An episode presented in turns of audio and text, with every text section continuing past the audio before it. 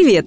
Вы слушаете подкаст «Фуфло» про препараты и методы с недоказанной эффективностью, которыми нас лечат. Чаще всего они бесполезны, иногда опасны. Первом сезоне мы рассказывали про лекарства, а во втором проверяем практики и народные методы. Каждый выпуск – новая процедура, которая вам не нужна. Подкаст «Фуфлу» делает медицинская редакция проекта «Купром». Подписывайтесь на нас и ставьте оценки там, где слушаете. Так больше людей узнает, на что не стоит тратить время и деньги. Почему углекислые ванны не помогут при диабете? В этом выпуске говорим про углекислые ванны. Представьте, вы приехали в санаторий, разобрали вещи и идете на свою первую процедуру. Вас ждет сухая углекислая ванна. Там вас погружают в герметичный пластиковый контейнер и по шею накрывают уплотнителем. Внутри контейнера концентрируется подогретый и влажный углекислый газ. После, возможно, у вас останется легкое недоумение.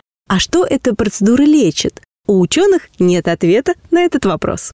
Санатории и лечебные центры назначают углекислые ванны для лечения ожирения и сахарного диабета, для борьбы с простатитом, импотенцией и бесплодием, против проблем с сердцем и легкими, а еще используют процедуру для реабилитации после травм и операций. Встречаются и более расплывчатые описания действия ванн, они якобы избавляют организм от шлаков и оказывают общий оздоровительный эффект. И от депрессии тоже лечат.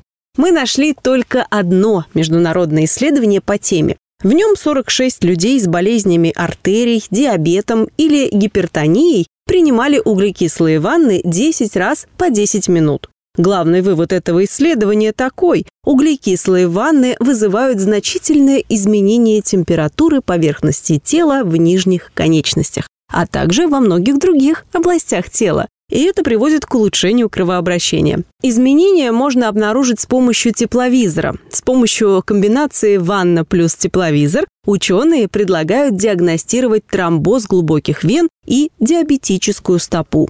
Невозможно поспорить с тем, что во время процедуры повышается температура тела. Неудивительно, что в пластиковом герметичном контейнере будет тепло, особенно при подаче подогретого углекислого газа. К тому же для диагностики тромбоза существуют более эффективные методы – дуплексное ультразвуковое исследование, анализ крови на D-димер и МРТ. Эти методы действительно помогают выявить тромбы, в то время как углекислые ванны не встречаются ни в одной международной рекомендации по диагностике. Российские исследователи опубликовали в журнале «Вестник восстановительной медицины» обзор исследований, посвященных углекислым ваннам. Там есть множество источников, где пишут про эффективность углекислой ванны при лечении бронхиальной астмы, атопического дерматита и вегетососудистой дистонии. Начнем с того, что диагноза вегетососудистая дистония вообще нет в международной классификации. Вместо ВСД грамотный врач будет лечить от железодефицитной анемии, гипотериоза, аритмии, гипертонии или другого заболевания. Все зависит от симптомов и результатов анализов. Но ни одно из этих состояний не лечится с помощью углекислого газа.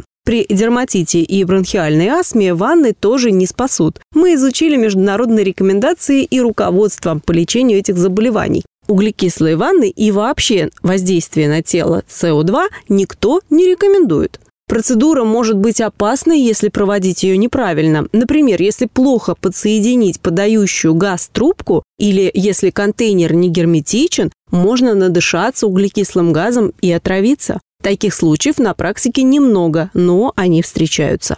Если вы проходите назначенное врачом лечение, но вдобавок вам хочется необычных ощущений и у вас нет противопоказаний к приему углекислой ванны, можно попробовать в ней посидеть. Но не стоит ждать, что процедура, даже если провести ее 10 раз, спасет от астмы или тромбоза.